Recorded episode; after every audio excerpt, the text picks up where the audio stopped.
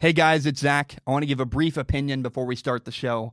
Um, I keep hearing rumors that March Madness might be canceled because of coronavirus. And uh, number one, I want to say this it's very important. If it really is too dangerous to have March Madness happen, fine. I get it. Totally. It's a safety issue. Makes sense to me. But as a fan of basketball and as a former athlete, I really, really hope that every single option is considered before a drastic move is made and March Madness is canceled. I'll be honest, I'd be really surprised if, in fact, it was canceled.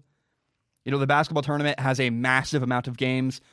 We're not going to pretend it's not what it is. It's a gigantic business. This is a it's a gigantic event that brings in a ton of money.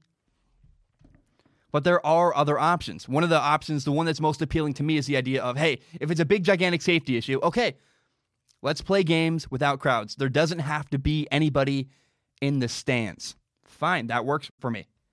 Like, I understand not wanting to gather a gigantic crowd of people. You know, you're afraid of spreading germs. Not to mention, you're afraid of, uh, you know, massive migration and transit of a bunch of people into all the cities where each of the events take place. Totally makes sense. If you want to, hey, no crowds works for me. But I hope the games happen. I hope that the basketball games take place. Um, I, I want to watch on TV. And I just find it fascinating the idea of you know, two basketball teams, a television crew, and that's it. Only necessary people are in the room. That sounds really interesting and odd to me. We'll always remember the 2020 March Madness where there were no crowds, or maybe in fact it's you know they have uh, you have about eight basketball teams at each site, and all the teams that aren't currently playing are in the stands watching the two teams playing, and so all you have in the room is a bunch of college basketball teams and coaches, and you know the television crew. That'd be kind of fun, maybe. And again, of course, I, have said this before, I'll say it again. If it really is that big of a safety issue and it's a big danger for the players, cancel it. Absolutely, I'm on board with that. Or if the players are too nervous and too afraid of getting coronavirus, they don't want to play, no problem. But a lot of people are coming out saying we need to protect the players, the players, the players. And there's no consideration for a college basketball player grows up their entire life looking forward to, hoping to, dreaming of playing in March Madness in the NCAA tournament. This is a childhood dream for most college basketball players. And so the, there are guys out there who this is their one shot. It's the only time in their lives to get to play in this tournament. And they're not going to want this to be taken away from them. So people out there looking to protect the players, I don't think fully understand that players want to play basketball. As a fan, I'd be sad if the games got canceled. Oh, it'd be heartbreaking. I don't want that.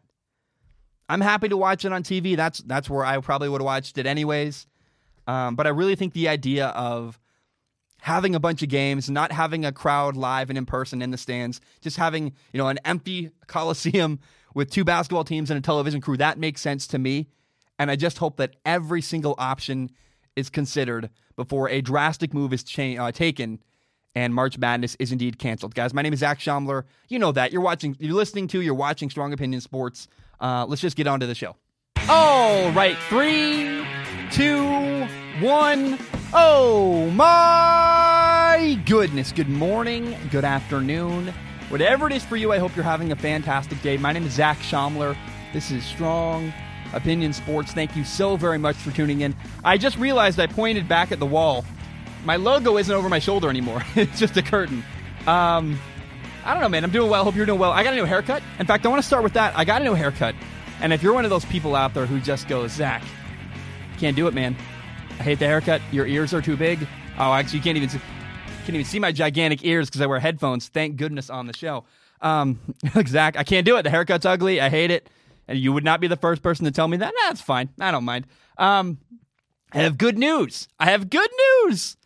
You can listen to the podcast on iTunes, on SoundCloud, on Spotify, Google Play, everywhere you can find a podcast. If you like listening to podcasts, please do me a gigantic favor. Subscribe to Strong Opinion Sports on all the podcast platforms out there. You can listen to the show anywhere. Maybe you're a YouTube person, and that's fine. Hey, if you are, great. Maybe your dad is like, hey, dad loves podcasts. Tell your dad. Tell your dad, hey, dad, there's this guy named Zac. He's got a silly haircut. But uh, you know what? His opinions on sports are kind of interesting. I don't agree with everything he says, but I like some of his stuff. My point is this go listen to the podcast on iTunes. Uh, today's episode is all about the XFL Week Five, and I I, I ingest. I, I, like my haircut, by the way. I hope you know, I probably sound. I probably made fun of myself a little too much. The goal is to be self-deprecating. Probably went a little extreme on that. I don't know. I don't care. Um, today's episode is all about Week Five takeaways from the XFL. However, you may not be a gigantic XFL fan. There's still really great content in here about football, about sports. Um, we're going to talk about why stats are so misleading, and I'm going to share some examples, some very specific examples of where stats are totally wrong. Um, I want to say though, I get hate sometimes for how long Strong Opinion Sports episodes take to come out. I want to acknowledge one thing first. Uh, I apologize again. I, this is the I'm going to say this for the last time. I've said it multiple times. The last episode of Strong Opinion Sports about the XFL Week Four came out way too late. I got back from New York. Took me three days to recover. I did a whole podcast, uh, the Flawed Humans podcast, my other podcast with my dad, where I talked about why that took so long to get episode four out. You know, last episode of Strong Opinion Sports out. I apologize for that, but I will say um, I do believe there's a right way to do things. So it, it's Tuesday afternoon. The last XFL game was Sunday night. Yesterday, I was doing research. I was preparing. I was getting the show prepared, ready to go.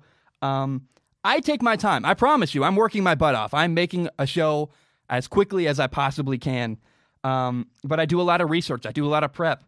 I want to be thoughtful. I don't want to be just the kind of person who sits down and talks into a mic. I think a lot of people believe that's what I do. He just sits down and he talks. No, no, no, no. That's not what I do. I think there are some people who do do that, and I don't like that kind of content. That's not what I. That's clearly not what I make. Um, but I hope you know I, am proud of the work and preparation I've done for this episode and all the other episodes. Um, I put a lot of effort into every single episode. If I was a listener of Strong Opinion Sports, I'd want to know hey, the guy making the show cares. He wants to make quality. He wants to make thoughtful content that's worth listening to. That's my goal. It's what I do. Um, you can watch my Instagram stories. My Instagram is at Zac Shomler if you want to. Um, I go all in depth, all about how um, the process behind making the show. I'm always I sit at my desk. I'm always working. Um, but I, you know, this up, you know, week four's episode was late. I want to acknowledge that. But I want to say again, I'm proud of this episode. I know it's Tuesday. You might not even hear this till Wednesday morning. I know Wednesday you know, Sunday night, XFL ends. Wednesday morning, you're finally hearing about it. Hey, it's because I really want to do it the right way. Take my time. XFL Week Five. Uh, the week, week five of the XFL season was so much fun. Um, I want to say this to start. I want to maintain that the DC Defenders have the best stadium in the league. I love it so much. It's a smaller venue. It's got around a 2,000, uh, 200,000. What am I saying? What English is really hard. The DC Stadium, I believe it's called Audi Park, has about a 20,000 person capacity seating area. Uh, what am I even saying? Does that even make sense?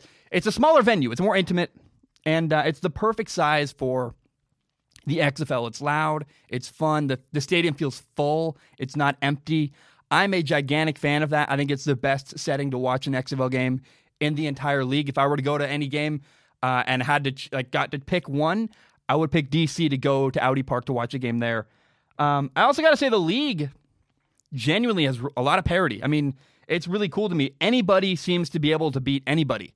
We saw Seattle, uh, who's Seattle's one has one win all year. Gave Houston a great game. Houston's undefeated; they're five and zero. Seattle took them all the way to the wire. Houston didn't take the lead until the fourth quarter. That's pretty cool. Um, I don't know. I love it, man. I really, really like the fact that um, you know, you can. it feels like there's a lot of parity throughout the league, and anybody can beat anybody. It's not college football. There's no New Mexico State versus Alabama. Very similar to the NFL, the talent pool is fairly even. And when you have a fairly even talent pool in football, the game comes down to who makes better decisions, who's more prepared, the nuances of football that are more interesting, rather than I'm physically more dominant than you. I don't like football when it's all about I just get kind of bored when it's like, I'm just going to run you over. I, ah, I, I don't know. I, I really prefer to see a guy out scheme another man or make better decisions. Now, in the NFL, it's kind of cool to watch Derrick Henry just run people over, but it's at least calming because you know, hey, Derrick Henry is the best of the best. He's at the highest level, and people still can't tackle him. That's fine. But I really hate watching New Mexico State versus Alabama. That's not a fun matchup. That's not the thing I want. And the XFL certainly is not that anybody can beat anybody if you make the right adjustments and have the right performance on that day in the XFL. Here are the standings in the XFL currently. Remember, the top two teams in each division, there's a Western division and an Eastern division. The top two teams in each division make it into the playoffs. In the East, you have the DC Defenders, who are 3 and 2, they're number one. The number two seed currently are the St. Louis Battlehawks, they are also two, uh, 3 and 2. The New York Guardians are the third seed, they are 3 and 2 as well. And the fourth seed is the Tampa Bay Vipers, they are 1 and 4. Now in the West, you have the Houston, they are undefeated. The Houston Roughnecks are 5 and 0. The Dallas Renegades are 2 and 3. The LA Wildcats are also 2 and 3. They are the third seed. And the Seattle Dragons are 1 and 4. But I also got to say a couple more things. I love the access that the XFL has allowed us to have this season. Uh, there were a couple moments this weekend I just really loved. Uh, it was really fun to watch. In the Seattle Houston game, a player got kicked out, and they were interviewing him as he's leaving the game in the tunnel. That's awesome. Uh, it's really cool to listen to officials when they make a call. You get to hear the whole process, why it, they're calling what it is. It's not just one brief moment where they go, it's holding and that's it. You hear why it's holding. You hear why it's defensive pass interference. You hear why a booth review is going the way it is, why a call is overturned, why a call isn't overturned. I love the transparency of that process. I really, really want to see the NFL do that. I also thought it was really cool. You know, I've heard play calls all year all XFL season, you hear you can hear the coaches calling the plays, and I just haven't cared. Like it's a bunch of code words. I don't know the code words. It's not interesting to me to hear like you know uh, Pep Hamilton, the head coach of DC, go yellow, yellow, yellow, and I'm like, I don't know what yellow means because it's a word you, it's a thing you made up that means something to you. It means nothing to anybody else. But there was a moment in the Seattle game where, you know, a couple times Seattle called Trojan, and I was like, oh and I got to realize Trojan means a sweep, like a run to the outside with the running back. So on the goal line, when Seattle ran Q Trojan, Q Trojan, I went, oh, Trojan means sweep, so Q must mean quarterback, quarterback sweep, and that's exactly what it was. Seattle ran it for a touchdown. It was the very first time all year I went, hmm, the access makes sense. I really understand why they're playing all this stuff. A lot of it's nerdy. It goes over even my head because I'm like, again, it's just it's words that only mean something if you know the secret code. But it is pretty cool to hear the play calls, and it was the first moment all year when I went, you know what? That was cool. That was valuable, and I liked that. I also want to add Joel Klatt is phenomenal. Joel Klatt, uh, the Fox Sports One broadcaster, I guess just Fox Sports in general broadcaster. He's phenomenal. He does a great job. He's, uh, I believe, the best analyst. Him and Tony Romo are the two best, you know, in-game live broadcast analysts of football in the entire game. They're just phenomenal. Um, but Greg Olsen has been a really, really pleasant surprise. And, and, by the way, back to Joel for a minute. You know, Tony Romo's not going to do an XFL game. Tony Romo's bigger than the XFL.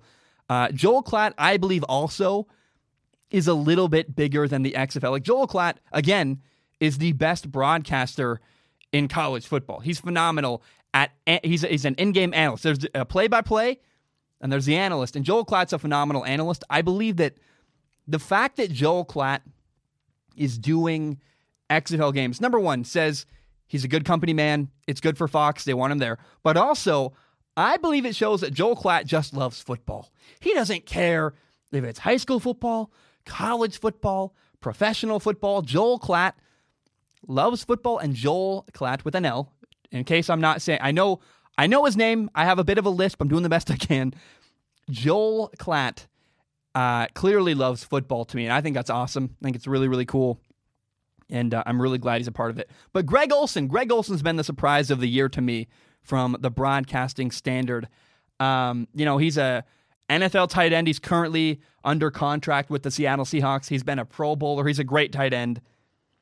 Who would have thought Greg Olsen was going to come onto the scene and be a great in-game analyst. I love him. Him and Kevin Burkhardt are a great fit. They're both from a similar area. They're, they seem to be pretty good friends. They have good chemistry. I love listening to Greg Olsen, and he's the takeaway from this year from a broadcasting perspective. I was actually excited to watch Pat McAfee this year. I'm sad he's really not a part of the XFL at all this year, but there is a bright spot. Greg Olsen. Who would have thought Greg Olsen has been the broadcasting surprise of the year? He's a great broadcaster to listen to week in and week out doing XFL games. Now, There was a really, really important moment during XFL Week 5 we need to discuss. Uh, it was the end of the Seattle Houston game.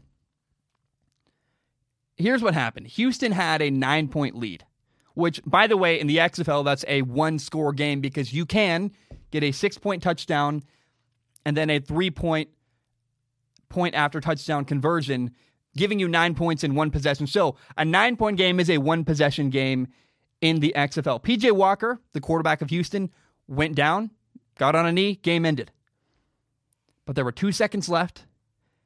It was fourth down, and PJ Walker was on the 22 yard line. What that means is that Seattle should have gotten the ball first and 10 on the 22 yard line going in with two seconds left on the clock. That didn't happen. Now, the game ended. They at least allegedly ended. Seattle didn't notice. Seattle didn't argue. Nobody actually seemed to notice the problem. Everybody walked off. The refs were gone. The field is just crowded with players in the middle shaking hands and trading jerseys. Everybody left. and it's a tough situation because the game should have had one final play. The game should not have actually ended because technically it didn't. Technically, there should have been still two seconds left on the clock. But by the time the XFL officials in the booth realized what had happened, they would have had to organize everybody, clear the field. Let's go. We got one more final play. And it's tough. And so they decided not to do that. And I want to read what statement the XFL gave about the game because I thought they're really transparent and really cool. Here is the XFL statement regarding the Seattle Houston game. They said Saturday's Seattle Dragons Houston Roughnecks game should not have ended as it did. Replays showed that the knee of the Houston quarterback PJ Walker touched the field rendering him down, and the fourth down play officially completed with approximately two seconds remaining on the clock, effectively turning the ball over to Seattle on downs with a nine point differential in the score. Seattle was denied an opportunity to tie the game. The XFL sincerely regrets this error, and in addition, Wes Booker, who served as the officiating supervisor for Saturday's game, has been reassigned. So they made a great statement. Uh, I really, really appreciate the honesty uh, from the XFL. Now, the question everyone's asking is Is this some horrible blemish for the XFL? Is this the end all be all? How bad is this? I don't know. I mean, it's not a great situation. It's not something you definitely want to have happen if you're the XFL. But they did the only thing they could, which was say, hey, we were wrong. They acknowledged they were wrong. They did the best they could. And uh, in fact, there were even consequences for the guy who made the wrong call. I love that. 100% the way the game ended was wrong. That should not have happened. Seattle should have gotten one final play. They needed a 22 yard touchdown and then a three point conversion. That's not impossible. That's not even unthinkable. That could have actually happened. And it would have been really, really entertaining television. If anybody's mad about it, they should really just be mad. We really missed out on a cool ending to a game that would have been a lot of fun. But was Seattle horribly screwed? Is this the worst thing ever? Ah, I just, I don't know. First of all, don't forget that Seattle had the ball with three minutes and 23 seconds left. First and 10, and their offense couldn't drive down the field and score. On a third and 10, BJ Daniels fumbled, turned over the ball, became Houston ball. Effectively, that should have ended the game. I mean, I, I don't know. Seattle did have an opportunity on that drive to tie the game, but they couldn't deliver. So, a little bit of that statement saying Seattle was denied the opportunity to tie the game. Well, they had an opportunity, they just blew it. And if PJ Walker runs around for two more seconds, that game's over anyway. And it's, I gotta say, it's really, really sad. We only remember the one negative moment from this game, at least from an officiating standpoint, because it's too bad. Other than the final moment of the game, the Seattle Houston game was really, really well officiated. It was awesome. I mean, I was watching live, and my notes say multiple times, what a great call. Great officiating. Great job by them stepping in in the replay booth. There were multiple plays where the XFL stepped in and got booth reviews correct. Number one, there was a Mobley catch down the left sideline. Got overturned. It wasn't actually a catch. They got it right. Number two, Seattle had a fumble overturned because it wasn't actually a fumble. He was down, overturned it. Another great call. Number three, Houston had a touchdown on second and goal, except he didn't actually score. So they went back to third, third and goal, and you know they scored on third and goal anyways. But for the sake of things, they got it right. It was the right call. And finally, fourth, Seattle. The Seattle defense had an interception. They caught an interception on the sideline. They weren't sure how to call it. They reviewed it and confirmed, in fact, hey, that is an interception. It was a catch and bounce. There were multiple moments in the Seattle Houston game where the XFL nailed it with booth reviews. They really did. They got it right. They made the right call. And every time they make a call in the XFL, I'm so impressed with, especially really in this Seattle Houston game, with how clear and concise the message is. They very, very well explain the reasoning and the thought process behind the decision that's made. I love that. That's phenomenal. And I just go back to it's such a shame that a well officiated game ended the way it did. It's just awful. But I got to ask does that one mistake, does that one bad call ruin the credibility of the XFL? It certainly should not. I mean, let's be very, very honest. The XFL is still way better than the NFL when it comes to getting calls right. They're so much more accurate. They're transparent. There are way more accurate, correct calls. And again, we always get an explanation behind why the decision was made. And that's what's interesting. I'm glad the XFL had Wes Booker that guy come on and explain why the game ended. And uh, I'll be honest, I watched it and said, that uh, your reason isn't good enough. And clearly the XFL agreed. They punished that guy. They reassigned him. Whatever that means, I think it just means he was fired. Because it didn't really make sense. The XFL did the right thing. In fact, let me be very clear. This horrible ending to a game with first of all, it's not horrible. That's that's hyperbole. That's not quite right. The ending of this game was not horrible. I would even go as far as say this though that it was actually encouraging. The game ended the way it did. Disappointing. Uh, you you, you kind of go, oh, that's too bad. But I really like the way the XFL handled it. If anything, the way the XFL handled this situation, owning a mistake, making a statement about it, saying we were wrong, admitting fault, admitting they were wrong. When is the last time the NFL did that? How many games in the NFL do you go, bad call, bad call, bad call, bad call, bad call? What are you doing? What's happening? Why? I very rarely do that in the XFL. And so the way that the XFL handled this controversy, to me, just makes me a bigger fan of them. If anything else, the way the Houston Seattle game ended in the XFL actually made me love the XFL even more than I already did. I so appreciate the honesty. I so appreciate admitting fault, saying you were wrong. Um, that's a huge part of strong opinion sports. I try to do that all the time. And the fact that the league was able to do that about this play in this moment says a lot to me. And I, I really, really appreciate it. I really, really value that. Okay, let's move gears. Let's what? Move gears. That's definitely not something anybody says. Let's now talk about the Seattle Dragons. Um, the Seattle Dragons' performance week five was really, really interesting to me because, first of all, Seattle lost to Houston. They lost 32 to 23. But I have a great feeling about Seattle's team after this loss, which is a very rare feeling. Usually you lose and you go, ah, it stinks. But for me, Seattle had a gigantic step forward during week five of the XFL season. They're, they had a gigantic step forward in progress against Houston. I mean, they gave the number one, the best team in the XFL, undefeated Houston, a great game. Seattle led 14 to 0, and Houston never had a lead in this game until the fourth quarter. It says a lot. It really does. Like, wow. Seattle brought their best and were really competitive and almost beat the quote best team in the XFL. That's a big deal. And the biggest bright spot in this game was the quarterback for Seattle, BJ Daniels. So Seattle's 1 and 4. But I'm telling you, this team is better than their record would suggest. And a large part of why they were so bad at the beginning of the year was the former starting quarterback, Brandon Silvers. They have a new starting quarterback. BJ Daniels is the new sheriff in town.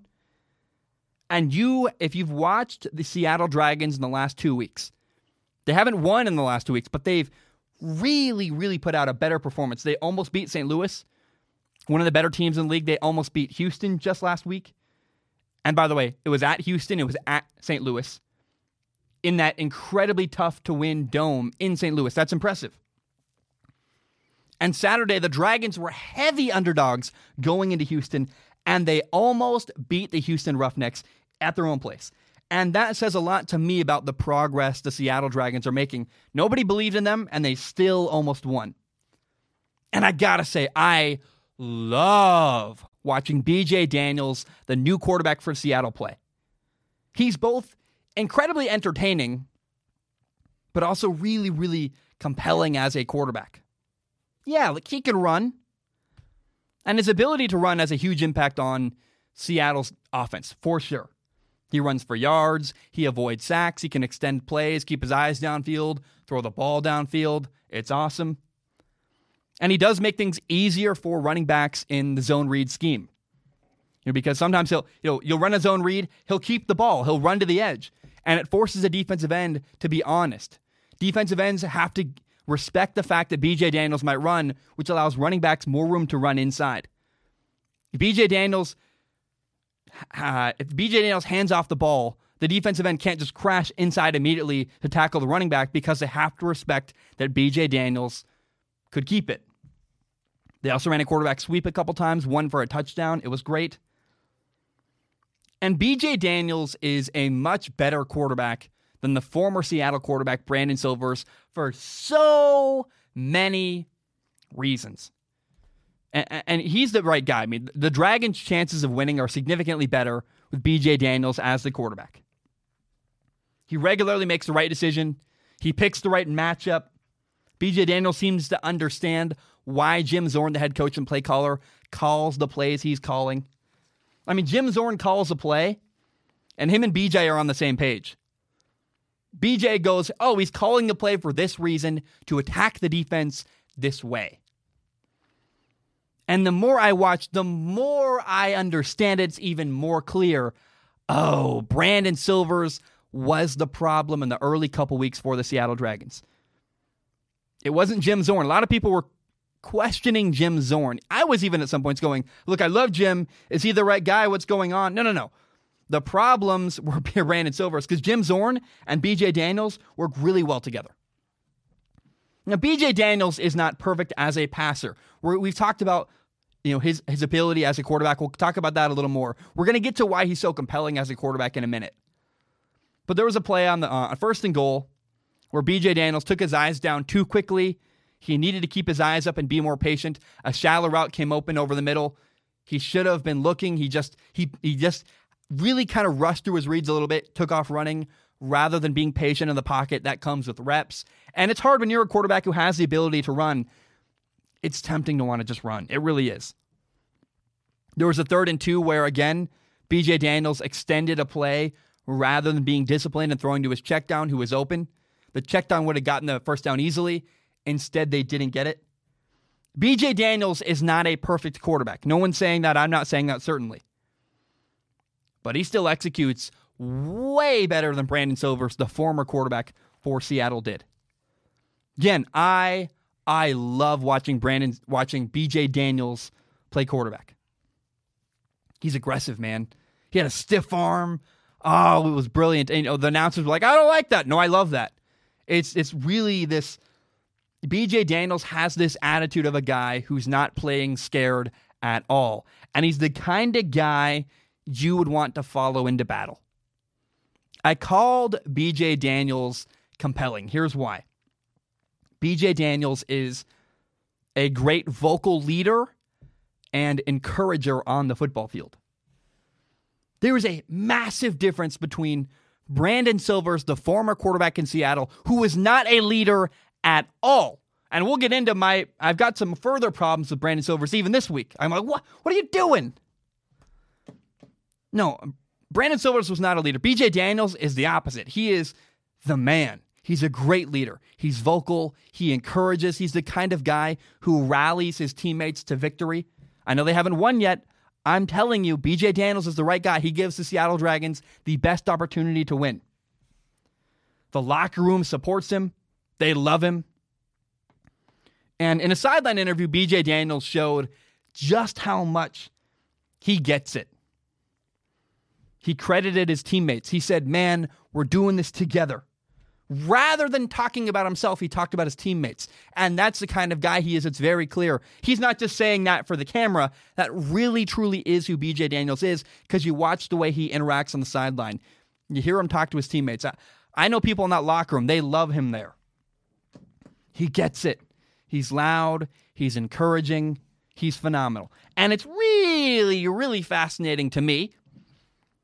Brandon Silvers, the former quarterback, was inactive this week. Inactive, meaning uh, not uh, suited up to play at all, not participating last week. And it seems to me like Brandon Silvers is being a big baby. And I'm not impressed with Brandon Silvers, the man.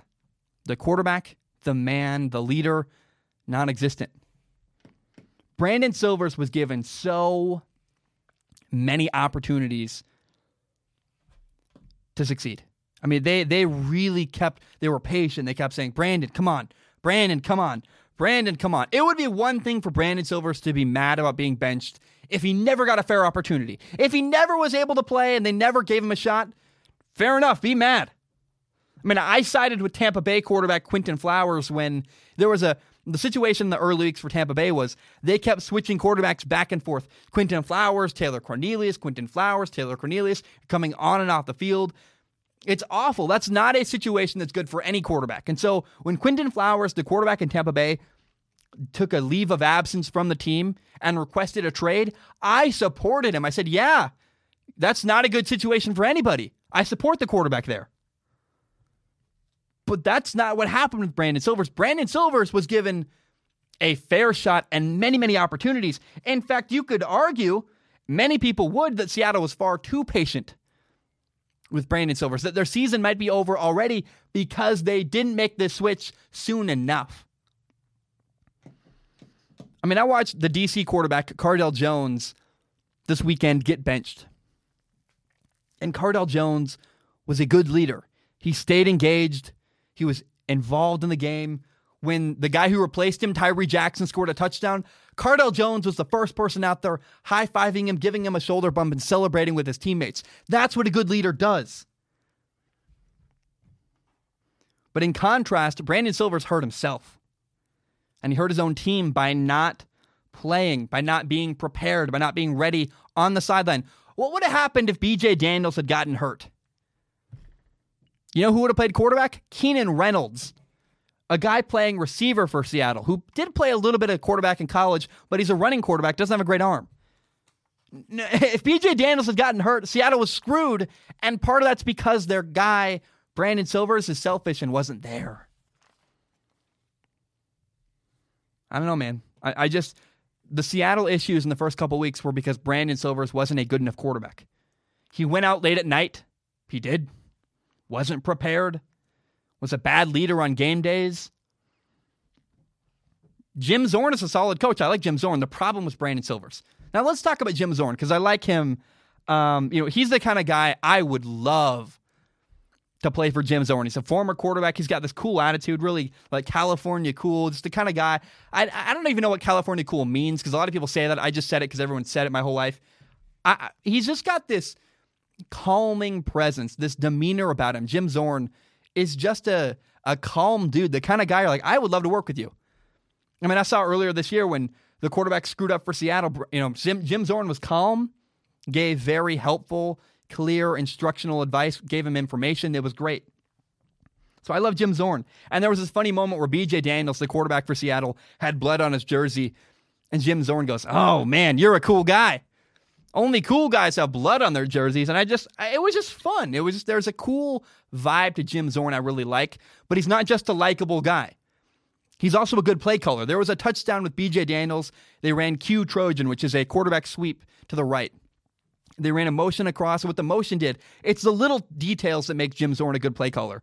They ran a motion across, which isolated uh, the the right side of the field. There was the corner ran across the field with the receiver, meaning there was not really a perimeter player to make a tackle on BJ Daniels. They had a running back leading up with a block. They ran quarterback sweep to the right, easy touchdown, bam on first and goal, and uh, that's a great play call. Multiple times I've seen Jim Zorn do little things like that that I go.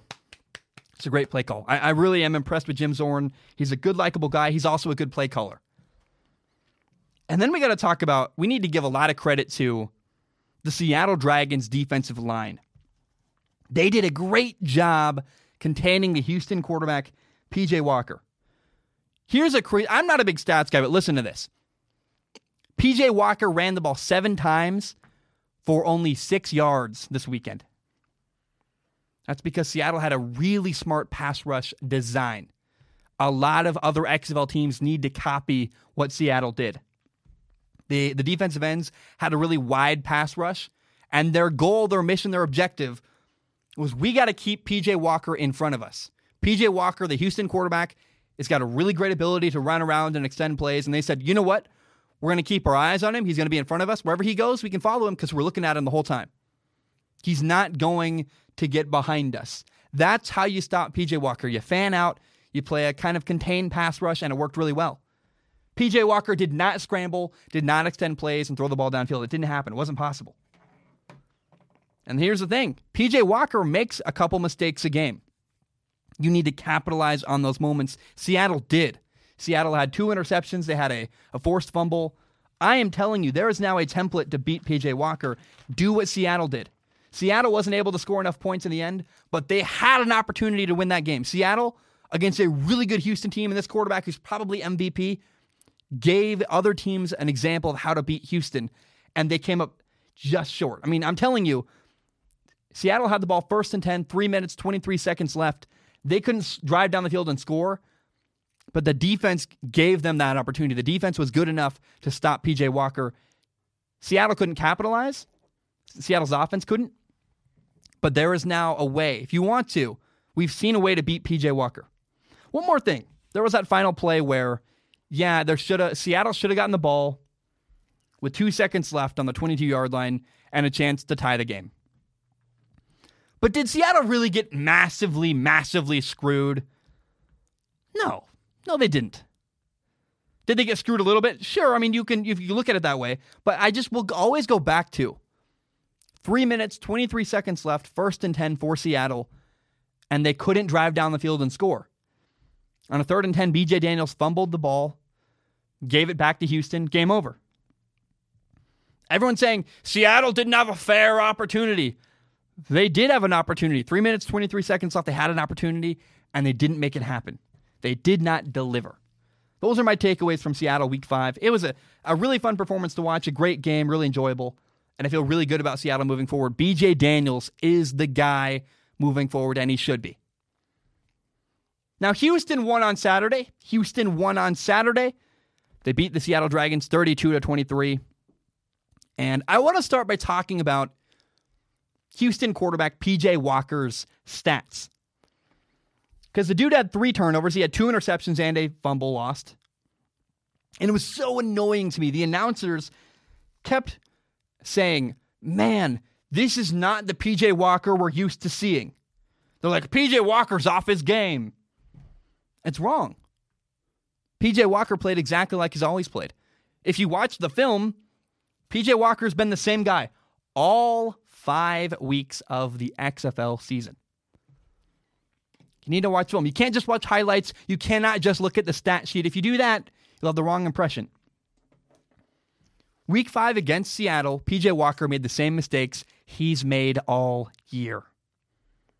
Now, during the early couple weeks, PJ Walker made a couple questionable decisions. In week one, one of them got he, he was made to pay through a, an interception in the end zone. Now, week two and three, St. Louis and Tampa Bay. They didn't capitalize when they had an opportunities. PJ Walker threw a couple passes that should have been intercepted week two and week three, and they were dropped by the defense. What changed this week?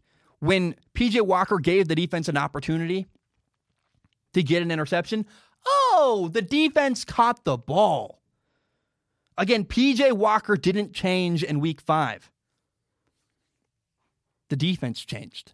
And this is why you cannot blindly trust stats. Stats are not everything, they can be incredibly misleading.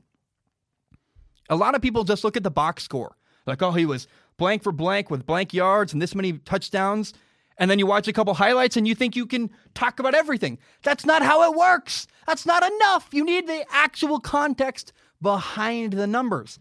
If you've been watching every Houston game for the last five weeks, you'll see, oh, a lot of PJ Walker throws, could, not a lot, but about two a game could have been interception and they were intercepted and they were dropped. This weekend against Seattle, the difference only is that the defense finally capitalized and caught those balls rather than dropping interceptions. You need the full context of a situation.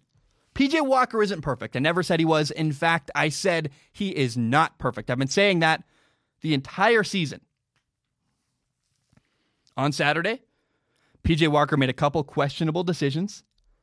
I mean, he had an interception where he stared down a hitch on the left side of the field. He didn't see the flat defender. The linebacker slipped underneath, got a really easy interception. It looked really bad, and it was bad.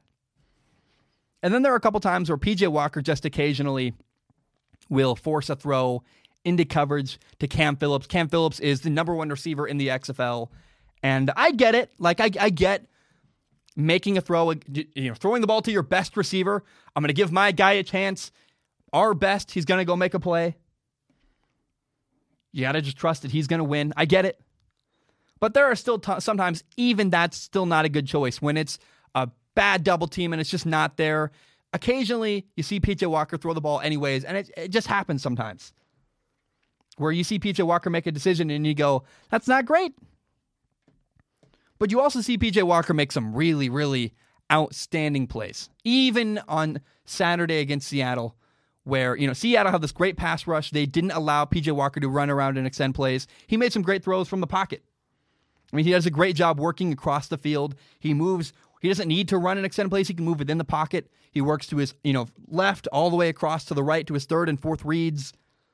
He had a touchdown on third and goal where the guy, his receiver was honestly pretty well defended, and he threw the ball low and outside where only his guy could get it. That's a perfect throw. It's a great touchdown. But you got to understand that PJ Walker is a prospect. He's not a finished product. Everybody's saying PJ Walker, NFL, blah, blah, blah, blah, whatever you want to say, right? He's not ready today. PJ Walker's not ready today to be an NFL starting quarterback. He's not. But he definitely could become one. He's a young dude, he's incredibly talented, and we've seen a lot of progression from college to now, uh, even from two years ago with the Colts to now. He's a better quarterback. I am convinced that with the right coach, PJ Walker could be really special at the NFL level. Now, I want to throw a new potential landing spot for PJ Walker out there. I've suggested in the past for PJ Walker, you know, maybe the Carolina Panthers, maybe the Arizona Cardinals should make a, a move at him because PJ Walker would be a great backup to Kyler Murray. But what about the Saints? What about the New Orleans Saints? Could PJ Walker go there and make it happen? Sit behind Drew Brees for a year or two, learn from Sean Payton, develop as a quarterback under Drew Brees. That's a possibility. And I think he'd be a steal because you can get him without wasting a draft pick to have him.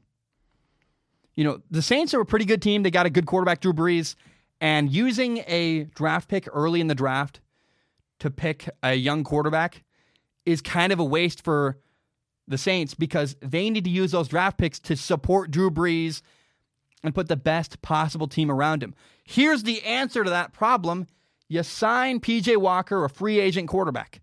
Bam, problem solved. Great.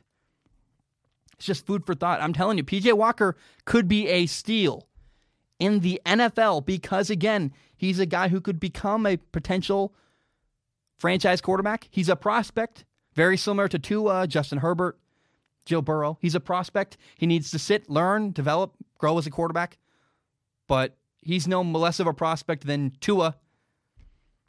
But I think you can get a guy like him again without wasting an early draft pick. That's a huge get. That's a steal at the NFL level. A team like the Chicago Bears, who has nothing to lose, why don't you sign PJ Walker? Maybe he turns out to be better than Mitchell Trubisky. That's a real possibility. I would love to see a team understand the value PJ Walker has. A team like the Saints, that's a great move for them. Instead of wasting a draft pick, you can sign PJ Walker. Bam, succession plan. I also need to say that the Seattle Dragons really showed a way to slow down PJ Walker. You know, I've, I've talked a little bit about this uh, previously, but the Seattle Dragons showed a way to eliminate PJ Walker's ability to run around. There's now a template. If you want to slow down PJ Walker, you can do it. And I'm really curious how many other XFL teams are going to copy that. So in week five, the Seattle Dragons had a really wide pass rush. Now, their, their defensive ends were told rush really wide, and your objective is to keep PJ Walker in front of you. Your eyes should be on PJ Walker. Wherever he moves, your eyes follow him. If you lose sight of him, that's a problem. Keep him in front of you. Don't let him escape the pocket. And here's a crazy number. it's pretty interesting. PJ Walker ran the ball seven times in week five for negative five yards. The key is this PJ Walker will make like three bad decisions a game. So if you keep him in the pocket, you don't allow him to run, then it comes down to your coverage, making plays, stopping PJ Walker's ability to throw the ball. And again, about two or three throws a game, PJ Walker gives the defense an opportunity to make a play. Now, in week five, Seattle caught two interceptions. They had their hands on the ball and they caught it. We saw earlier this year, Tampa Bay, uh, St. Louis had the ball in their hands and dropped interceptions. But the problem was you still couldn't slow down his legs. Now we have a way. Oh, wow. If you can catch interceptions and run a pass rush scheme similar to what Seattle did, a really wide pass rush, slow down PJ Walker, keep him in front of you, don't let him escape the pocket, keep him in the pocket. There is a way to slow down PJ Walker. He will make a questionable decision at some point. You just need to capitalize and catch the dang ball. Okay, there are two other things I want to talk about the Houston Roughnecks. Number one, I love Nick Holley, the Houston receiver. Did anybody see that wild graphic they put up? There's this wild graphic about Nick Holley where it showed that in 2015, he broke his back. In 2016, he tore his ACL. In 2017, he tore his ACL again. And 2018, for a third year in a row, Nick Holley tore his ACL. Now, 2020, he's back. He's balling in the XFL. To me, that's that's incredibly impressive. That's a really cool story of a guy's just tenacity to keep trying, to keep going, and keep attempting to stay playing professional football. And I love Nick Holley's heart and the passion he plays with. He's a gutsy, gutsy receiver. I mean, he, he takes some hits and still catches the ball. He'll just get nailed. I mean, he'll get rocked and hold on to the ball and complete the catch. That's a big deal to me. I really, really respect and appreciate that about him. The dude leaves nothing on the table. His effort is phenomenal. He had a nice touchdown. It was a third and one. He got wide open, made a the safety miss, ran for a long touchdown. Nick Holley is one of my favorite stories and one of my favorite receivers in the entire XFL. Now, number two, there's a new thing in Houston I want to highlight and talk about really briefly. Uh, it's called the Houston Hop. It's very similar to the Lambeau Leap in Green Bay, Wisconsin with the Packers, where the Houston running back James Butler scored a touchdown and he jumped into the stands. He did it twice. I saw it twice. I love that. They call it the Houston Hop. I think that's super fun, super cool. And I got to just say, all around in general, I really enjoy watching Houston, watching the Roughnecks play football. It's so much fun. I, it's mostly their offense. I like the Houston Hop. That's pretty cool. Um, but their offense is so much fun. They have an ability to score really quickly. They have such good play design. And as a, the football nerd in me, I, I just love what Houston's able to do on offense. The way they use spacing to get guys open and create mismatches is so cool. And uh, Houston's one of my favorite teams to watch. I hope they make it to the championship because a lot of people, I, I, I don't know if, I hope the ratings would be good for the XFL championship game. But I really hope people get to watch them because they are a phenomenal football team. It's just a blast, really entertaining, really fun to watch. And I'm excited to watch them progress and keep going throughout the rest of this year. We're halfway through the XFL season, and the first half for the Houston Roughnecks, they're 5 and 0, has been really, really successful. All right, I'm going to take a short break. When I return, we still have six more XFL teams to cover. We're going to talk about Dallas, LA, Tampa, DC. They benched their quarterback. New York, Luis Perez. We'll talk about Jordan Ta'amu, the quarterback in St. Louis.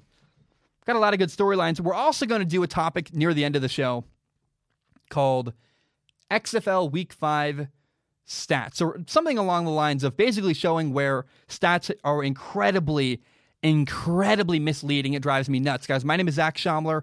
I'm going to take a short break. I will be right back. All right, we are back. I want to talk about the LA Wildcats. The LA Wildcats won on Sunday night. They beat Tampa Bay. And I got to say, I have never seen a team that is as resilient as the LA Wildcats. I've never seen a team like this. A team that's able to roll with the punches, that's unfazed by their mistakes, that just has the ability to move on to the next play. And again, that rolling with the punches, it's so hard to find a team able to operate the way that the LA Wildcats have the last couple weeks, especially in this last game against Tampa Bay. So many things went wrong to start the game for LA. You know, the very first play of the game, the LA Wildcats quarterback Josh Johnson threw an interception. Later, he fumbled the snap. Uh, the snap was high. He couldn't handle it. That was a turnover. You know, LA dropped a wide open deep ball, would have been a gigantic gain, maybe a touchdown. They fumbled a punt return. They missed a field goal. They kept making huge mistakes. You know, they were down 17 to nothing. Then later they were down 24 to 6. That's an 18 point deficit. They were losing by 18 points and things kept getting worse and worse and worse. But in the end, LA came back. They won 41 to 34. And two people deserve the the brunt, the, the largest amount of credit here. Number one, it's a head coach, Winston Moss. And number two, it's the quarterback, Josh Johnson. So Winston Moss is a passionate dude. I've, I've met him. I really love him. Uh, and he's the kind of guy that, you know, he's very intense, but he always believed. He always was stayed positive, said, come on, men. We got to fix it. We're close. We got to keep swinging. And then Josh Johnson, the quarterback, is so competitive. I talked to him after losing in New York last week, you know, uh, two weeks ago now. And the guy was livid. He was angry. He does not like losing. He hates it. He refused to give up. I, I really believe Josh Johnson is the most underrated and underappreciated quarterback in the XFL. I mean, number one, he's talented.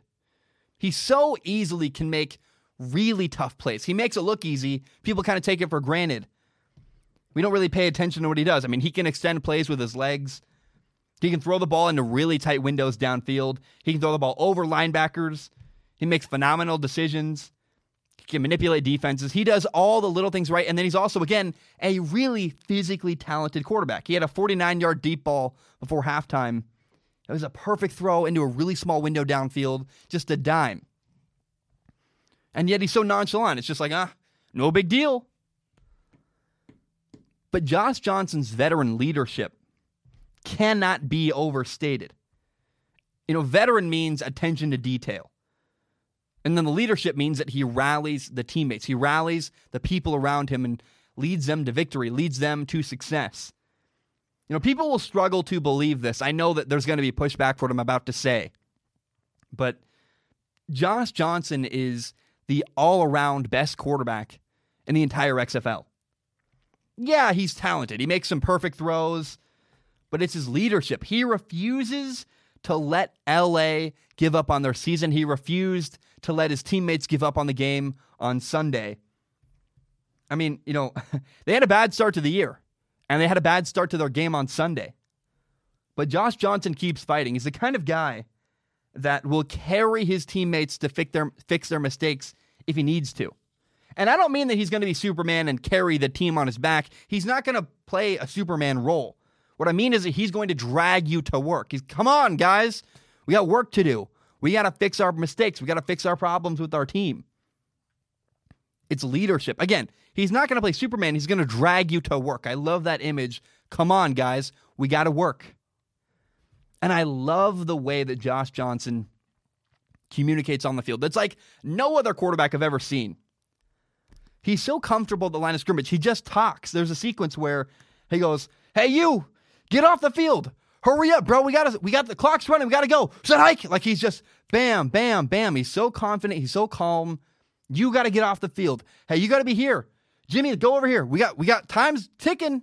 Let's go. Set hut. I mean, he's just bam, bam. I, I really appreciate the candor, the confidence. I, I probably don't do it justice at all because I sound like I'm in a hurry. I'm probably sweating. Josh Johnson is like, here's a better impression of Josh Johnson. It's like, bro, come on. You got to get out the field. We only have four seconds. Three, two, set hut. I mean, he's just so like even suave is the word. He's just very comfortable and confident on the field. And I am telling you, do not sleep on LA. Do not sleep on the LA Wildcats. The LA Wildcats have the most potential in the entire XFL. I mean, they had dropped passes, they had dropped interceptions, they had fumbles, they had turnovers and interceptions of their own. Awful special teams, a, a fumbled punt a missed field goal. And yet, they still won on Sunday. Despite all that horrible crap that went wrong, the LA Wildcats still found a way to win.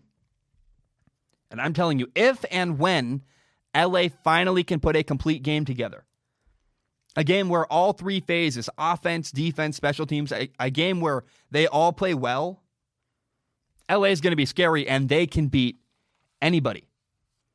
Each week, very, very slowly, LA gets better and better. They're cleaning up their mistakes. And I am telling you, keep an eye on LA. They could win the XFL championship. Keep an eye on LA. They're a good football team. They're better than people realize. And I got to go back to that idea of their their mentality, their willingness to keep fighting despite all the bad things that happen. You know, in baseball, you have batters that they'll strike out and they'll strike out over. And they'll have like a, a horrible game, you know, slump where they haven't had a base hit in like three days and they struck out nine times. And the guy just keeps swinging, and eventually it works. You just keep swinging and you keep swinging, and eventually you connect and make it happen. LA is the same way. I mean, on, on Sunday, everything went wrong, and they just kept swinging, and eventually they connected and made it happen and found a way to win that game. I was so impressed. I've never seen a more resilient football team than the LA Wildcats. Now, um, the Dallas Renegades make me sad. They just make me very, very sad. Now, a very small part of me wants to be proud of myself because I was right about the Dallas backup quarterback, Philip Nelson. I've been saying the same exact thing about Philip Nelson since week one of the XFL season.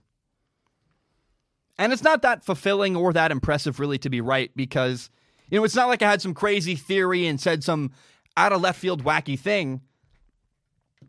It's just what I see on film as an objective fact that the Dallas quarterback, Philip Nelson, is just a limiting factor. His inability to throw the ball downfield is a massive, massive limiting factor to the Dallas offense. Dallas cannot succeed with Philip Nelson at quarterback. That's brutal. It's also honest. You know, Vegas was very, very wrong about this game you had Dallas playing New York. And for some reason, Vegas had Dallas as the favorite to beat New York this week. If I'd known that, I've never, ever gambled in my entire life. You know, I've actually turned down gambling sponsors because it's one of my weird principles. I just like, ah, I'm good. But man, I, I, I, even me who opposes gambling strongly because I've I've got family members who had horrible addictions and I stay away from it. Even me would go, I might put money on on New York beating Dallas because Dallas's quarterback Philip Nelson can't get the job done. And like I said they would, listen to the show from last week. I said, "Hey, uh, New York's going to beat Dallas," and New York did beat Dallas. They won 30 to 12. It's one of those rare times I don't gloat very often when I'm right. I'm actually kind of famous for making videos where I talk about when I'm wrong. But man, I saw this coming a mile away. I was right. And again, it doesn't take a genius or a football god to understand that, hey, Philip Nelson is the problem. You know, Philip Nelson is the backup quarterback in Dallas. The starting quarterback, Landry Jones, is hurt. And not having Landry Jones is probably going to end up costing Dallas their entire season. You know, Philip Nelson has played only two full games this season in relief of Landry Jones. Week one, you know, Landry Jones was hurt. Week five, last week, Landry Jones was also hurt. And in two full games with Philip Nelson as a quarterback, Dallas has not scored a drive on a touchdown with Philip Nelson in at quarterback. In week three, they had, excuse me, in week one, when Philip Nelson started, they had three field goals. And in week five, the most recent game, they had another two field goals. Dallas's one touchdown in week five was a kick return touchdown. Again, they cannot succeed with Philip Nelson as as quarterback. I mean, he, he's just his arm. He's got a noodle arm. He doesn't have the ability to throw the ball downfield beyond literally five yards. I know that sounds weird, and you're probably thinking, if Philip Nelson is so bad, if he's really as bad as you say, Zac, well, then why does he play? Well, uh, he's playing because he makes good decisions, not because he's talented. He plays because he puts the ball in the right spot. I have to acknowledge that Philip Nelson, he makes often pretty solid decisions. He's not a, a bad reader of defenses, but he's super physically limited. Again, he's got a little noodle arm. He cannot complete a pass into a tight window downfield. That's sad. That's brutal. That's also honest. He threw some really, really terrible balls downfield this past weekend. There was a third and nine, hit a deep ball down the right sideline, and he literally threw the ball out of bounds. He was nowhere near his target. you can't complete a deep ball if you throw it out of bounds. That's pointless. And then Dallas has this star tight end, Donald Parham. The dude's six foot eight. He's a He's a stud, man. The guy's so fast. He's so physically gifted. And multiple times, New York played Donald Parham in man coverage and said, hey, we're going to cover your guy one on one because we don't think your quarterback can get the ball there. And in spite of the fact that Donald Parham in one on one coverage is a mismatch, Donald Parham should dominate that.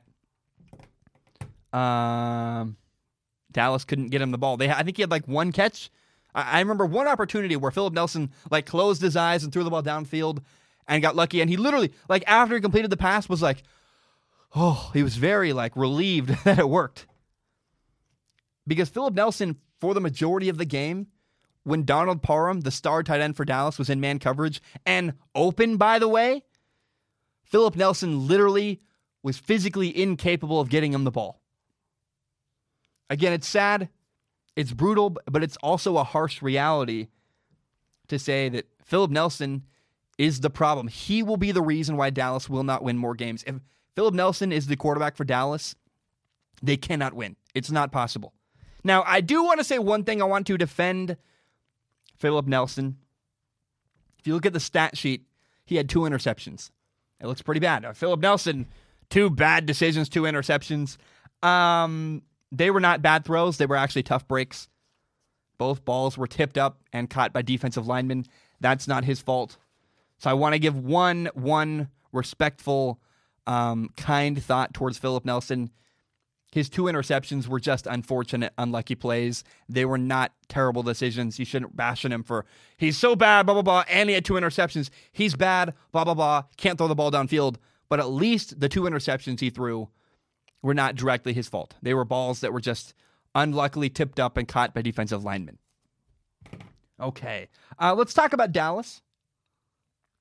Dallas, what am I saying? Let's talk about DC. The DC Defenders won on Sunday. It was a good win. They won at home. And I got to say, if we're going to talk about DC winning at home, I love DC's home stadium. It's beautiful. It's the best home stadium in the XFL. It's a smaller, more intimate, perfect spot to watch a game. Um, and they beat a really good team, St. Louis. They won 15 to 6 uh, over St. Louis. And here's the key to the game why DC won. DC benched their struggling quarterback, Cardale Jones. You know, DC started running the ball in the first nine plays of the game. DC ran the ball eight times. They threw the ball only once. And it really showed that, hey, we're not that confident in our quarterback, Cardale Jones. And also, we really believe we can run the ball incredibly well against St. Louis. Now, uh, Cardale Jones' first pass, I believe it was a third and 11, was incomplete. And on his second throw of the day, you know, he started, uh, he avoided a sack, he extended the play, he's running to the sideline. And instead of throwing the ball out of bounds to live to see another day, guess what he did? He threw the ball into coverage and it got intercepted. Hmm, should have thrown the ball away. And so they benched him. They said, we're, we're done. We're tired of the turnovers. The DC defenders benched Cardale Jones and put in Tyree Jackson at quarterback, the quarterback from Buffalo. University of Buffalo played briefly with the Bills. And he came in and was very fine. Tyree Jackson was fine. Tyree Jackson was not impressive. If he was, I would credit him, but he wasn't. But what Tyree Jackson did really well was he limited the negative plays. He avoided costly mistakes. There were no huge wow plays from Tyree Jackson at quarterback, but let's be honest, DC doesn't need that.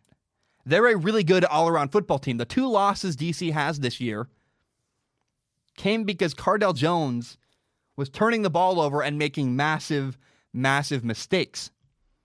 Tyree Jackson did enough to win, and that's all he needed to do. He did have a short touchdown pass on a slant. It was an RPO. The defense bit, came inside, he threw the slant for a short touchdown, and I was really happy for him. And Tyree Jackson had several runs that converted third downs. Great, also really, really good. But in the passing game, Tyree Jackson didn't do much. He was nine for 14 passes. He completed nine passes of the 14 he threw.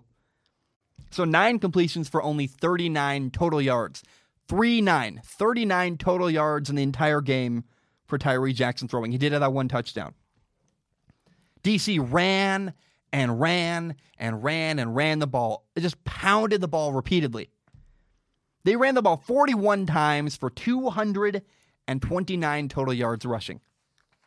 That's awesome. Now, you know, Tyree Jackson made a couple of mistakes in the passing game. Uh, there was a play where he bailed out of the pocket way too early on one play. You know, St. Louis brought the blitz, and yes, blitz makes you nervous, but DC's offensive line was able to pick it up. And in spite of that, you know, Tyree Jackson just bailed out of the pocket way too early, like he didn't trust it. There was another play where he had a deep crossing route wide open. And I mean, there was no defenders in the middle of the field. His guy was wide open in the middle. Uh, but he took his eyes down to run and didn't get all the way through his read progression. He just wasn't comfortable. He was looking to run a little bit too early. But again, Tyree Jackson was a lot better than Cardale Jones for this simple reason that he had no costly turnovers. You know, Cardale Jones this season has four touchdowns and seven interceptions. It's not good. Too many turnovers. But I do want to credit Cardale Jones here uh, he really earned my respect. He got benched, and getting benched is terrible. Doesn't feel good. But what he did is stayed engaged with the game. He wasn't pouting alone by himself on the sideline. He was in it. He was focused. He was ready if his name was called again. And there was a moment where, you know, when Tyree Jackson threw that, you know, short slant for a touchdown, the first guy out there to celebrate with him was Cardale Jones giving him a side bump. I love that. I massively, massively respect Cardale Jones for his leadership in that moment. You know, last week, Brandon Silvers, the quarterback for Seattle, got benched, and he walked off on his own and pouted and wasn't engaged in the game at all. And you got to credit Cardale Jones here. His leadership and his maturity for handling being benched that well was really, really impressive to me. Now, there are two final notes I want to make about DC. Number one is that I love watching the DC defensive end Anthony Johnson. He's great. He's AJX, uh, I think five on Instagram. He's really his Instagram's fun. I love him. I love his intensity. I love his passion for the game. And when you watch him play, it's so clear. Anthony Johnson just loves playing the game of football. It's so refreshing and cool to see. You know, DC in totality had four sacks on defense, and DC had two really big stops on fourth and one in the fourth quarter at the end of the game. Not one stop on fourth and one, but two stops on fourth and one in the fourth quarter on consecutive drives. DC's defense came up big when they were needed. And then number two, I got to say this because it's important. I really, really like Pep Hamilton, the head coach of DC. Uh, and I get he's probably got a lot on his plate because his main concern is trying to get into the end zone, not what you need to do once you do get into the end zone. But DC still has no idea how to handle the conversion situation after a touchdown. So after a touchdown, you can go for a one point conversion from the two yard line, a two point conversion from the five yard line, or a three point conversion from the 10 yard line. And DC very clearly has no idea what to do. Every other XFL team has figured out their plan. It's, every team has a unique plan. Some teams have a special package where they run a certain special formation. Some teams have a different approach and they only go for two every time or whatever it is. But every other team has figured out their plan for how to handle a conversion after a touchdown. DC is not. They're one for nine. Of the nine times DC's tried a conversion this year, they've gotten one of them all season. And it's pretty clear. Again, Pep Hamilton, the head coach of DC, is like, um, I don't know. I got no plan yet. We'll figure it out. And, and I think part of it, again, is they're so focused on just trying to score touchdowns that, you know, getting a conversion is an afterthought, but it is something worth talking about. I love Pep Hamilton. He's got to figure out a plan sooner or later for what to do after you score a touchdown because they are the worst in the league and they look aimless and like they have no plan after a touchdown is scored. Guys, my name is Zac Shomler. I'm going to take a short break. When I return, we have four, uh, five topics left. Uh, we're going to talk about New York and their quarterback Luis Perez. We're going to talk about a, a, you know, a really a topic I'm so excited for. It's about we're using the XFL as a case study to show how misleading statistics can in fact be. We're going to talk about the St. Louis Battlehawks. We'll talk about the Tampa Bay Vipers. Uh, we'll end with the segment we end with every single week, guys. My name is Zac Shomler. I will be right back. All right, we are back. Um, I want to start with the New York Guardians. The New York Guardians won this past weekend. They beat Dallas 30 to 12. And this game was a prime example of just how misleading statistics can be. The New York Guardians quarterback Luis Perez was 16 for 30 passing. That's a 53% completion percentage. He had 229 yards, one touchdown, had another, had one interception. He was nearly perfect, though, and yet statistics would not necessarily show that. You know, there's a lot of questions. Why was his completion percentage so low? Why did he have such a low amount of completions, and why were his incompletion numbers so high? There are two reasons for that. Number one is he kept throwing the ball away to avoid sacks and to avoid having negative plays. He'd throw the ball into the stands rather than forcing the ball into coverage or rather than taking a sack. And people got to understand that incompletions are not all bad. We, we regularly treat incompletions like they're just the worst thing ever. But that's not true. Things are not all necessarily just black and white. There's nuance here, and nuance matters. Not all completions are bad completions. There is such a thing as good incompletions. New York also had six or seven dropped passes. I personally lost track after the first four. I went, oh my gosh. But Luis Perez threw some really great throws that got dropped. And that you can't account for in the statistics category.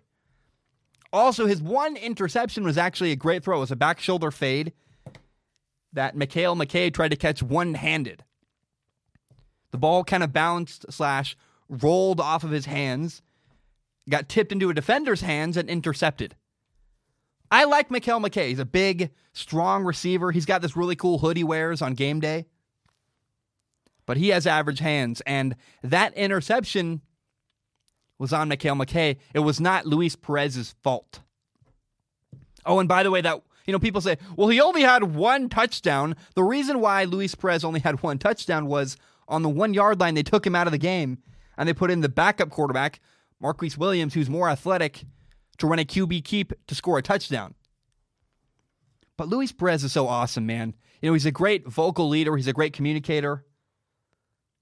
And that cool moment, you know, on the one yard line when Marquise Williams scored a touchdown on a quarterback keeper, you hear Luis Perez, who was mic'd up, you can hear him say, That's a great call, coach. Good job.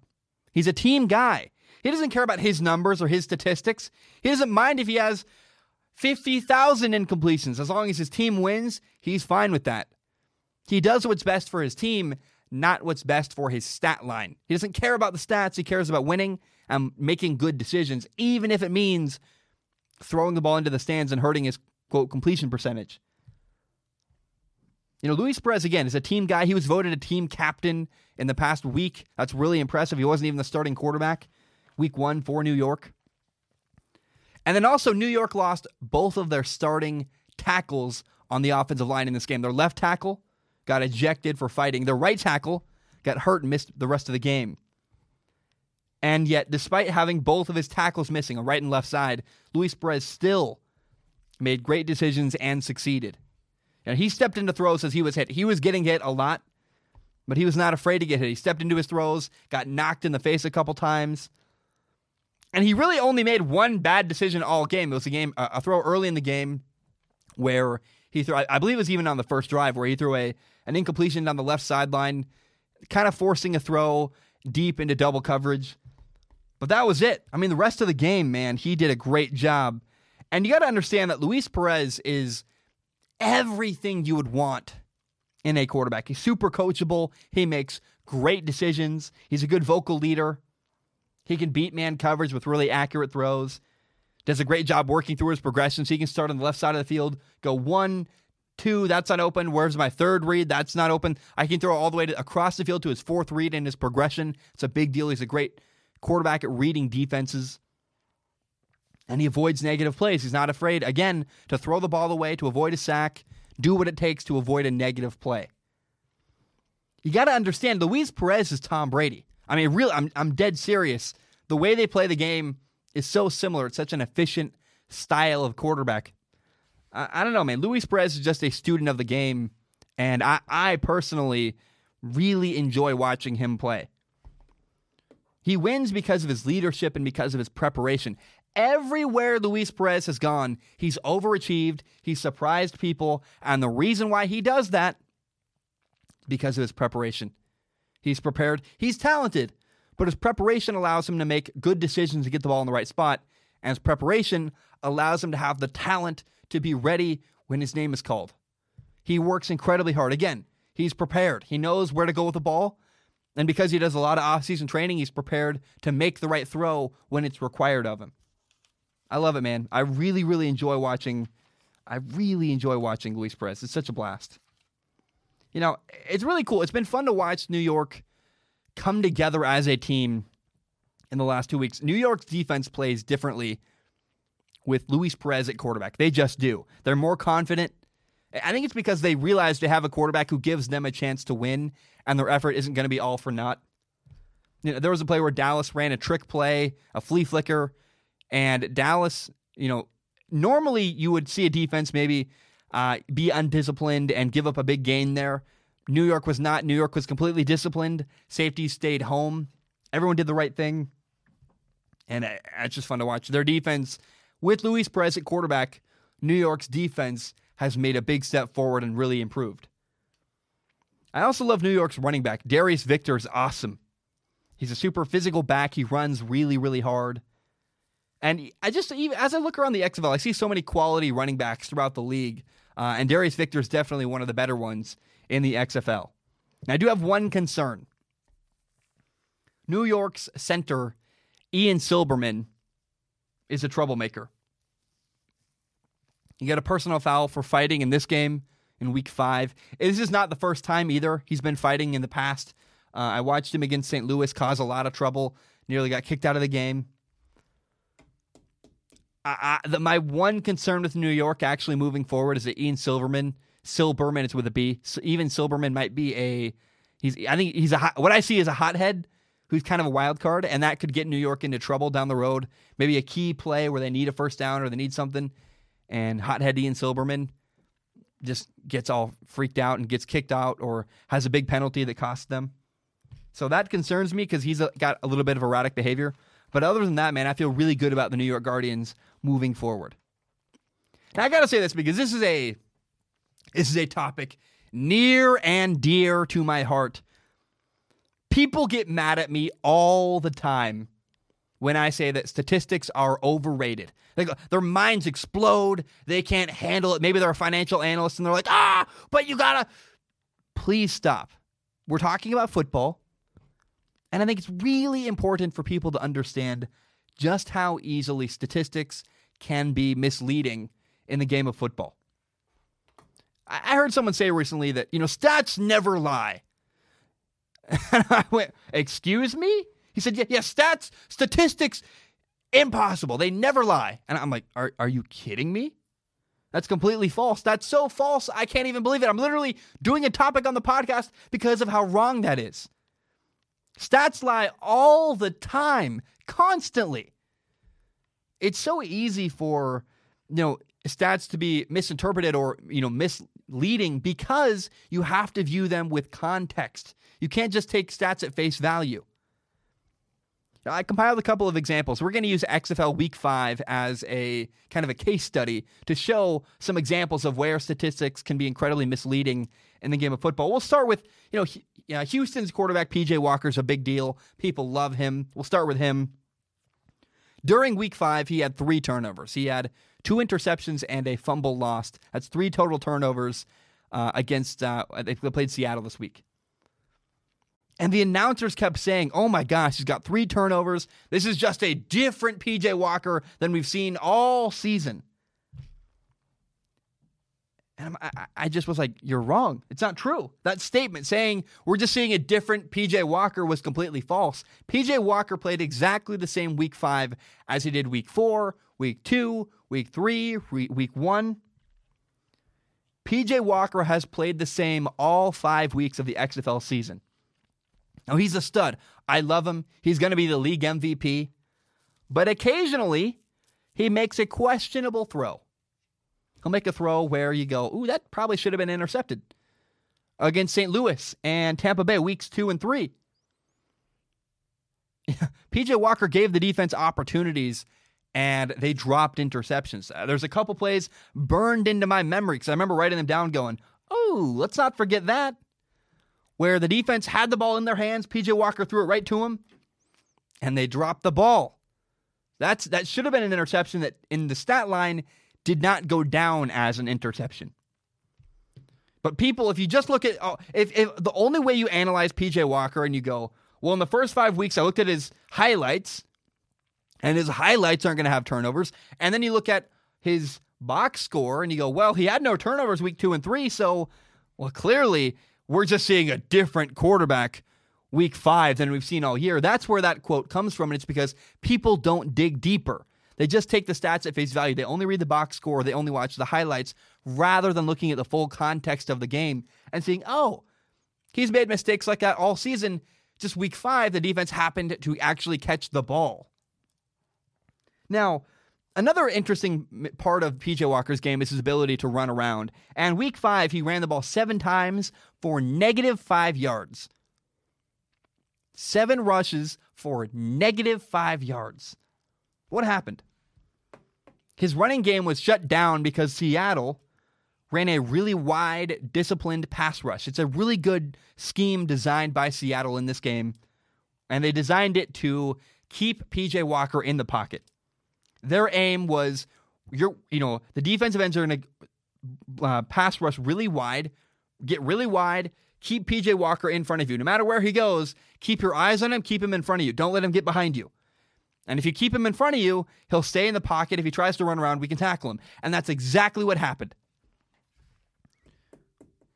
Seattle did a great job containing PJ Walker, and it's because they made a different adjustment. Rather than just rushing upfield, blindly trying to sack PJ Walker, they played a, a type of contained defense, kept PJ Walker in front of them, didn't let him run around and escape the pocket. So in week five, PJ Walker had three turnovers. He ran the ball seven times for negative five yards. And the question is did PJ Walker change? No. No, he did not. The defense changed. The defense made adjustments and they made plays when PJ Walker threw the ball in their hands. They caught interceptions. PJ Walker hasn't changed. The defense did week five. How about uh, poor Philip Nelson? Philip Nelson is Dallas's backup quarterback. He had two interceptions in week five. And if you just look at the stat sheet, it's terrible. You go, oh my gosh, Philip Nelson, two interceptions, must have made two terrible decisions. But here's the reality they were uh, they were plays where He just got unlucky. They were not bad decisions. He threw the ball. The ball got tipped up in the air and caught by defensive linemen. Both of his interceptions week five were caught by defensive linemen. Is that a bad decision or is that just being unlucky? Philip Nelson was unlucky. Those interceptions are not a reflection of his decision making. And then Luis Perez, my favorite storyline in this uh, case study of stats being misleading. New York's quarterback Luis Perez in week five was 16 for 30 passing. That's a 53% completion percentage. And completion percentage is something, we'll get into it. I it's so overrated. it's so silly. They're like, we put so much emphasis on completion percentage. So he had a 53% completion percentage, 229 yards passing, one touchdown, one interception. And he was yet nearly perfect even though the stats wouldn't show that. Uh, Luis Perez made phenomenal decisions the entire game, and yet the stat line would say, oh, well, 53% completion percentage, that's terrible. So, why was his completion percentage so low, and why did he have so many incompletions? There are two reasons. Number one was that he kept throwing the ball away. He did it either to avoid a sack or because, you know, nobody was open and he was avoiding a negative play. I'm going to throw the ball into the stands rather than force it into coverage. And people want things to be simple because nuance is confusing. Uh, fair enough. I, I, guess I, I don't really understand it, but whatever. That's people. People just want it to be black and white. Incompletions are bad. That's what most people believe. Incompletion equals bad play. Bad quarterback, incompletion. But there is such a thing as a good incompletion. You know, Luis Perez's incompletions were actually good decisions where he was throwing the ball to avoid a negative play, throwing the ball into the stands, or throwing the ball away to avoid a sack, or avoid forcing the ball into coverage. That's a good decision, even though, you know, it's a quote, oh, a bad incompletion. But another thing you have to pay attention to is that New York had six or seven dropped passes. I mean, Mekale McKay had the ball in his hands wide open, just dropped it. And that happened multiple times down the stretch for New York in week five. Is a dropped pass a, a brilliant, a great read, a great throw, hit your receiver right in stride in the hands that's dropped? That's not the quarterback's fault. And yet the statistics would reflect, oh, that's an incompletion that makes the quarterback look bad.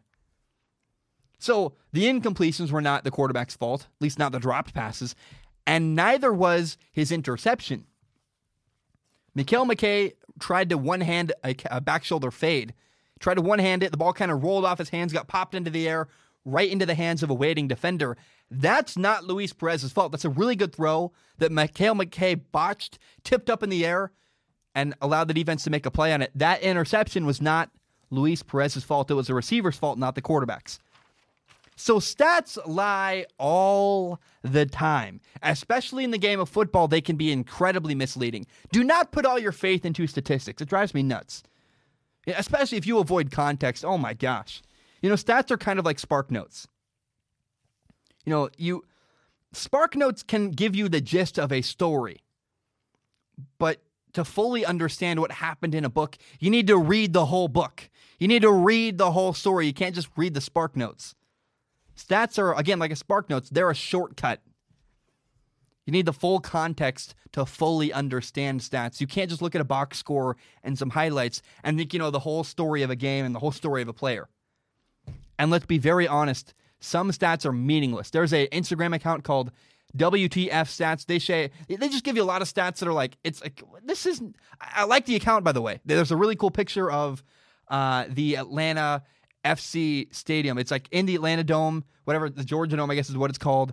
And they have like 71,000 people. And I guess all 10 of the highest attended MLS games in MLS history are games in Atlanta. Does that have any value? I mean, not, I don't know. Someone could find probably a commercial value to say that, hey, you want to do marketing, do a marketing at a Atlanta game. But what does that have to do with with soccer? Not, not, not a lot. Not, just not much. So stats lie all the time. You cannot just blindly trust numbers. Stats can be incredibly misleading if you refuse to pay attention to the context. Stats are not the story. Don't just spark note a game. Don't just look at the stats. Don't just watch the highlights. If you want to really understand the gist of a game and talk with authority, watch the film. Watch an entire game. Don't just throw out a couple stats and think you're a gigantic expert on exactly what happened in a football game. Okay, on Sunday, the St. Louis team, what am I talking? What am I saying? On Sunday, the St. Louis Battlehawks lost to DC. And the really sad reality for the St. Louis Battlehawks is that it was a step backwards for their quarterback, Jordan Ta'amu. He was not polished as a quarterback last this past weekend. You know, there's a play on second and eight where he held onto the ball too long. He had an open route. Uh, he had a, an out route open on the right side of the field, and he took a sack instead. And it was like he didn't understand who the play was designed to put in conflict. You know, the corner bailed and and dropped off. You know, letting the flat get open. The the linebacker on the right side flowed inside with a, an in breaking route, and the flat was just wide open. And Jordan Ta'amu couldn't recognize it, didn't understand what happened, held onto the ball too long, and took a sack. And then on the first play of the game, you know, earlier in the earlier in the game, on the first play, there was a guy wide open deep, and Jordan Ta'amu missed the throw. He just overthrew him. And on a third and ten, there was some pressure, and it, forced Jordan Ta'amu to step up in the pocket. He kind of panicked and threw the ball to his check down way too early, who was not open, by the way. The check down was completely covered. Threw an incomplete pass rather than being calm and working through his progression or stepping up in the pocket, extending the play, keeping his eyes downfield, looking for someone to be open. Instead, he hurried himself, forced the ball early to his check down, and threw an incomplete pass. Jordan Ta'amu was just a bit off. He was just a bit off in this game. And St. Louis had protection issues. There are there were a couple of plays where uh, the protection wasn't great. There was a, an injury in the offensive line. The offensive line is not a good enough excuse. They played good enough for Jordan Ta'amu to do well. And Jordan Ta'amu's average decision making and lack of execution were certainly not the offensive line's fault. The offensive line doesn't throw the ball. The offensive line doesn't hurry themselves in uh, they don't they don't miss throws, they don't make bad decisions. The offensive line can allow guys to come early, but that's on Jordan Ta'amu to handle that better. And Jordan Ta'amu did not handle a lot that great in week five. Week five was just, again, a gigantic step backward from week four. Week four, Jordan Ta'amu had his best performance as a quarterback at any level. I'm convinced of that. Week five was a step backward from decision making, from an accuracy standpoint. And St. Louis, just as a team, had multiple opportunities late in this game, and they blew it. They got stopped on fourth and one twice in the fourth quarter. And it was a team loss. I mean, they had protection issues. They couldn't win on fourth and one up front two times in a row. They had a punt block. They missed a field goal. And Jordan Ta'amu was not his best. In week five, St. Louis lost to DC, and they did not deserve to win the game. All right. Uh, Tampa lost to LA on Sunday night. And despite the loss, quarterback Taylor Cornelius ended up uh, earning the starting job, if you ask me. He was 22 for 34 passing, 300 yards, two touchdowns, two interceptions. He also ran for, for 45 yards and another touchdown. He did have those three turnovers, you know, the two interceptions I talked about. He also had a fumble that LA picked up and uh, ran for a touchdown. He was hit as he threw. I don't know. It's, it's not really his fault.